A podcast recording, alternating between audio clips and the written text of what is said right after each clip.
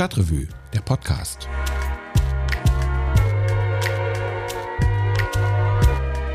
Hi und herzlich willkommen beim Stadtrevue Podcast. Ich bin Christian Wertschulte. Eigentlich leben wir von der Stadtrevue ja ganz gerne in Köln. Wir machen ja auch deshalb Kölns unabhängiges Monatsmagazin. Aber manchmal, da geht uns die Stadt echt ganz schön auf die Nerven. Zum Beispiel, wenn die Bahnen mal wieder übervoll sind, weil irgendjemand in der Lanxess Arena spielt. Oder man muss in die Altstadt und dann ist irgendein Wein- oder Bierfest. Oder wenn ungefragt vor der eigenen Haustür eine Schlagerbühne aufgebaut wird, weil natürlich am Wochenende Straßenfest für die Leute im Fehl ist. Naja, man selber geht dann eigentlich am liebsten weg. Und so wie uns geht's offenbar immer mehr Leuten, die es kritisch sehen, wenn Köln seine Events so in den Vordergrund stellt. Meine Kollegin Anne Meyer und Bernd Wilberg, die haben das für die aktuelle Stadtrevue recherchiert und wir haben uns dann darüber unterhalten. Hallo Anne, hallo Bernd. Hallo Christian. Hallo Christian. Sag mal, ihr beiden habt euch ja beschäftigt mit etwas, was sich die Eventisierung des öffentlichen Raums nennt hier in Köln. Ganz doof gefragt, was macht man eigentlich damit? Im Grunde ist das ein Instrument im Stadtmarketing. Mhm. Ähm, also man macht Veranstaltungen im öffentlichen Raum und nutzt die Stadt als Bühne und äh, macht sie damit gewissermaßen zur Marke, um sie von anderen Städten abzuheben. Und ähm, man kann auch sagen, das geht vielleicht einher mit so einer gewissen Erlebnisorientierung. Also man will Erlebnisse schaffen. Das betrifft ja viele Bereiche, auch in der Kultur immer mehr. Also es gibt ja kaum äh, eine Ausstellung, die ohne ein Event oder begleitendes Festival auskommt. Ähm, und das hat eben zur Folge, dass dann gewisse Teile vom öffentlichen Raum eben kommerzialisiert werden. Hm, man kennt das auch von Weihnachtsmärkten, dann stehen da die Fressbuden und die Bühnen in der Stadt und ähm, ja, die Leute, die das gut finden, die sagen ja, das ist immer was los. Ähm, in Köln kriegst du immer was geboten. Ähm, und die anderen sagen eben, ja, da gibt's die paar Leute aus der Eventbranche, die ihr schnelles Geld damit machen und benutzen dafür unsere Stadt und ähm, besetzen den öffentlichen Raum, der ohnehin knapp ist in Köln. Und am nächsten Tag räumen sie nicht mal ordentlich auf. okay, der Magenkern ist quasi Köln, ist die Stadt, wo man was erleben kann. Ja, auf jeden Fall. Also das war Anfang der Nullerjahre Fritz Schrammer, der damalige Oberbürgermeister von der CDU, und der hat Köln zur Eventstadt ausgerufen. Es ging darum, ähm, die Menschen, die Städtereisenden, aber auch vielleicht Wirtschaftsunternehmen nach Köln zu bekommen und zu sagen, hier ist Kölner sind gesellig, sind weltoffen, liberal und fröhlich und so. Und hier ist einfach eine gute Atmosphäre und das merkt man auch bei diesen Events. Und dann ist es aber dann mittlerweile, wie viele sagen, so gekommen, dass ähm, es Nebeneffekte auch dieser Eventisierung gibt, nämlich dass man sagt, ja, in Köln ist ja immer was los und dann brauche ich vielleicht nicht eine begleitende Veranstaltung zur Messe, sondern ich kann mich auch so da einfach hinstellen und ein bisschen Party machen. Und äh, viele sagen auch, naja, das gehört ja zu einer lebendigen Stadt auch dazu. Das ist ein bisschen trubelig, das ist lustig. Die Beliebtheit von Köln ist enorm, wenn man sich mal die Umfragen anschaut. Aber irgendwann sagen manche, ist dann so ein Kipppunkt erreicht, wo es ihnen dann auch zu viel wird. Wir haben ja gerade die Gamescom mit dem Festival gehabt, da macht sich das natürlich super bemerkbar, was die ganzen 14- bis äh, 30-Jährigen in der Stadt, die natürlich dann auch weit kommen, die dann erst zur Messe gehen, dann gehen sie vielleicht noch auf die Ringe zum Festival und dann irgendwann hängen sie abends ein bisschen fertig und überdreht am, am Deutzer Bahnhof jetzt dieses Jahr oder am Hauptbahnhof ab und fahren dann halt nach Hause, haben aber schön was erlebt. Jetzt habt ihr gerade schon so ein bisschen angedeutet, es gibt Leute, ja, die stört das und Leute, die davon profitieren von dieser Eventisierung. Könnte das mal ein bisschen konkreter machen? Also wer genau hat denn was davon und wer genau fühlt sich denn da gestört? Naja, natürlich haben die Leute was davon, die feiern wollen. Ähm, und es haben auch diejenigen was davon, die damit ihr Geld verdienen.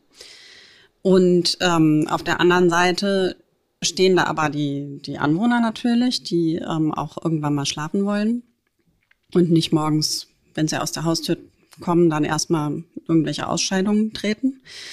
Ähm, und dann gibt's natürlich auch was, also in diesem Konflikt steht natürlich auch jemand dazwischen. Also es ist jemand, der das sozusagen ausbaden muss und das ist ähm, zum Beispiel das Ordnungsamt. Ähm, also die sind damit total überfordert und die sind, seitdem es diesen Trend gibt, versuchen sie ihm, dem hinterherzukommen, ihr Personal aufzustocken, was aber natürlich nicht so einfach ist, weil der Job nicht sehr attraktiv ist.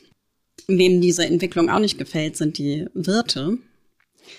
Äh, die wollen natürlich auch gerne, dass die Leute, die jetzt alle zum Feiern nach draußen rennen, wieder zurück in ihre Läden kommen. Gut, es ist natürlich wie bei der Plattenindustrie damals, die immer davon ausgegangen sind, jeder Download ist ein verpasster Kauf.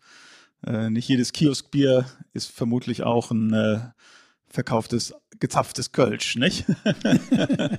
so ist ein bisschen so eine Milchmädchenrechnung. Ja, es, es, spielt übrigens noch so eine andere Debatte rein und das ist ähm, die, die, ganze ähm, Diskussion über Sauberkeit in der Stadt und ähm, ob es so eine Vermüllung gibt oder ob es zu laut wird. Und interessanterweise, wenn man da mit CDU-Politikern spricht, die ja immer äh, Sauberkeit und ähm, Ordnung in der Stadt so sehr oben auf der Agenda haben, die sagen, nee, Events sind super für die Stadt, weil das natürlich sehr viel Geld auch in die, in die Stadt reinbringt. Und äh, manche sagen aber natürlich, naja, wenn man mal die Rechnung aufmacht, äh, wie teuer ist das hier, mh, hm, den Müll zu entsorgen und, und die Einsätze des Ordnungsamtes und so weiter und wie rentiert sich das dann letztendlich dann doch, also was die Leute hier ausgeben und sagen manche, naja, vielleicht rentiert es sich doch gar nicht mehr so, sondern es gibt nur einige Unternehmen, die davon profitieren. Das ist so die Diskussion. Aber ist denn der Protest groß gegen diese äh, Form von Eventisierung? Also es gibt einige ähm, Anwohner oder Bürgervereine, die sich da äh, gegen wehren, aber ansonsten hält sich das eigentlich in Grenzen. Auch die Politiker, mit denen wir gesprochen haben, finden das eigentlich gut. Also die sagen, die Events sind wirklich wichtig für die Stadt, für die für die Wirtschaft, also nicht nur fürs Gastgewerbe, sondern auch als Standortfaktor, weil es äh, gut ist eben für das Image von Köln. Das zieht die Unternehmen an und auch die Fachkräfte, die wir brauchen dass das sozusagen irgendwann auch äh, kippen könnte oder dass es irgendwann vielleicht auch abschreckende Wirkungen haben könnte, das sagen eigentlich die wenigsten. Also das ist dann auch der Grund, warum man sagt, so ja, hm, gibt zwar ein paar Leute, die stört's, aber wir machen jetzt einfach nicht weniger davon. Man könnte ja auch den Kalender so ein bisschen entschlacken. Ja, wir hatten das ja neulich, äh, Christian, da war ähm, Helene Fischer hier ähm, zu Gast in der Kölner Arena. Sieben Tage hat die da gespielt. Das war aber am Wochenende, wo der FC ein Heimspiel hatte gegen Wolfsburg, glaube ich. Und äh, zugleich war noch die Gamescom mit dem City Festival an den Ringen. Und das ist natürlich dann äh, eine massive Belastung auch für die Stadt. Und ähm, das kann halt passieren, wenn das auch nicht koordiniert ist. Interessant fand ich, die Events äh, haben insgesamt äh, nicht zugenommen. Aber viele, mit denen wir gesprochen haben, die eher kritisch äh, dem gegenüber eingestellt waren, die haben das so wahrgenommen, dass es mehr wird. Und das liegt vielleicht auch an dem Drumherum. Also, dass man sich eher belästigt fühlt und sagt, das ist zu viel Müll und zu viel Lärm. Und gerade was die Altstadt betrifft, gibt es ja dann schon ähm, mehr Menschen, die sagen, das wird jetzt ja gerade zu viel. Wir haben das zum Beispiel mit Stadtführern gesprochen, die haben gesagt, das ist äh, mittlerweile sehr chaotisch. Da gibt es die ganzen Junggesellenabschiede äh, mit den Folgeerscheinungen, aber auch viele Baustellen in der Stadt und so. Also das spielte so ein bisschen damit rein mit in ihre Kritik, wie es in der Altstadt aussieht. Hm. Ja, die Altstadt ist natürlich dann auch immer relativ stark belegt von solchen ähm, Events. Also CSD findet komplett in der Altstadt statt. Die EM nächstes Jahr wird sehr stark in der Altstadt stattfinden. Es gibt irgendwelche Weinfeste, äh, die ganzen Karnevalsveranstaltungen, die in der Altstadt stattfinden, also plus natürlich in den umliegenden Kneipen. Und das kann ich schon verstehen, wenn man da wohnt, dass man dann irgendwann sagt, es ist jetzt ein bisschen merkwürdig, äh, dass quasi die Straße vor meinem Haus halt ständig irgendwie jetzt eine lange Theke wird und äh, mich fragt niemand. Ja, die Argumentation der Stadt ist ja da immer, naja, die Leute, die kommen sowieso in die Altstadt. Ah ja, okay. Die Altstadt zieht die Leute an, das ist sozusagen der, der Magnet für die, für die Touristen und sowieso für die Leute, die in die Stadt kommen, die wollen in die Altstadt. Und deshalb machen wir dafür quasi den Rahmen. Mhm. Deshalb bauen wir da dieses Zelt auf und machen diese ganze Event-Infrastruktur, denn sonst äh, würde die Altstadt quasi, also wäre Anarchie. Ach so. Ich hätte jetzt gedacht, dass es vielleicht andersrum wäre. Äh, dass man sagt, wir gucken auch dazu, dass die Leute in die Altstadt gehen, damit wir im Rest der Stadt unsere Ruhe haben. nee, das, das würde mich wirklich mal interessieren. Also, ihr habt ja jetzt in der Altstadt natürlich viel recherchiert, das ist ja augenscheinlich. Das andere große Viertel, was davon stark betroffen ist, ist natürlich Quartier Lateng, also rund um die Uni. Ähm, jetzt bald ist wieder 11.11. .11. Da geht es natürlich da wieder rund und äh, da konzentriert sich dann ja die Karnevalsfeierei. Ähm, sind das denn die beiden Fädel, die am stärksten betroffen sind? Oder gibt es auch noch andere Fädel, wo sie jetzt Events gibt und das hat dann dazu geführt, dass die so als, ja, als Freiluftfeierstätte wahrgenommen werden? Ja, also es ist, ich glaube, das ähm, ist einfach so, dass sich das im Laufe der Jahre immer stärker in die, in die Fädel ausgedehnt hat, kann man sagen. Also das ist einfach dieser dieser Trend zum Feiern unter freiem Himmel, der sich immer weiter ausgedehnt hat. Also der, die Diskussion um den Brüsseler Platz ist ja jetzt auch schon bald 20 Jahre alt oder so. Man kriegt es einfach nicht in den Griff. Und ähm, das betrifft aber, also nicht alle in dem Maße, aber immer mehr ähm, auch kleinere Plätze in anderen Vierteln. Beim Aachener Weiher ist es auch ähm, immer mehr geworden jetzt in den letzten Jahren. Dann im Mauritiusviertel, da gibt's ja die Scharfenstraße mit vielen Kneipen, also ja auch schon lange, aber äh, das zieht immer mehr Leute an, so dass die jetzt auch immer mehr in die Nebenstraßen ausweichen. Ja, ist interessant. Ich meine, gut, es hat natürlich wahrscheinlich auch viel damit zu tun, dass einfach die Nächte mittlerweile wärmer geworden sind und es nicht mehr so ist, wie du hast eben gesagt, vor 20 Jahren, als es irgendwie vollkommen klar war, man hat irgendwie nicht über Wochen 30 Grad im Sommer mit den entsprechenden Temperaturen, so dass es dann auch nicht so viel Spaß macht, sich draußen aufzuhalten. Deswegen, also ich, ich bin auch nicht so hundertprozentig überzeugt, dass das alles jetzt irgendwie mit Eventisierung zu tun hat, äh, zum Beispiel der Trend Trend, sich weiter und öfters draußen zu treffen. Ähm, ich glaube, das kommt eh und das wird auch noch mehr werden bei den äh, Temperaturen. Plus die Tatsache, dass sozusagen ja auch der Wohnungsmarkt jetzt nicht unbedingt so ist, dass man sich irgendwie mal zu zehnt oder so oder zu fünft oder sechs in irgendwelchen Wohnungen treffen könnte.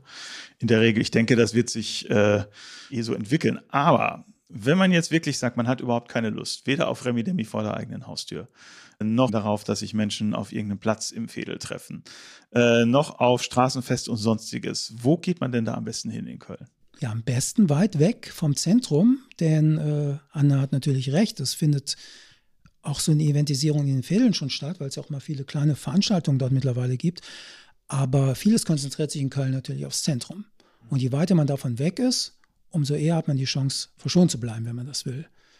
Ansonsten, ja, weiß nicht. Zu Hause bleiben, wenn es dort ruhig ist. In die Kneipe gehen. Kneipe. Kirche, Stadtbücherei, keine Ahnung. Oder zu Hause in Poolheim bleiben. Zu Hause in Poolheim bleiben. Das wünscht man ja niemandem. äh, Menschen sollen in den Dünnwald gehen. Vielleicht können wir uns darauf einigen. Da können sie sich dann erstmal im Wald niederlassen und dann äh, gibt es auch noch eine Straßenbahn, mit der Sie nach Hause fahren können. okay, vielen lieben Dank, ihr beiden. Ja, danke. Ja, danke dir, Christian.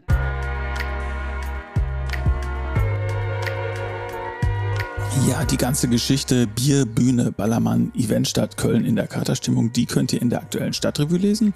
Und wenn ihr unser Magazin und damit auch diesen Podcast supporten wollt, dann könnt ihr das auf stadtrevue.de slash support tun. Ich verabschiede mich an dieser Stelle in den Urlaub. Im Oktober macht meine Kollegin Chrissy Prediger diesen Podcast. Euch wünsche ich einen schönen Herbst. Wir hören uns dann im November wieder. Tschüss.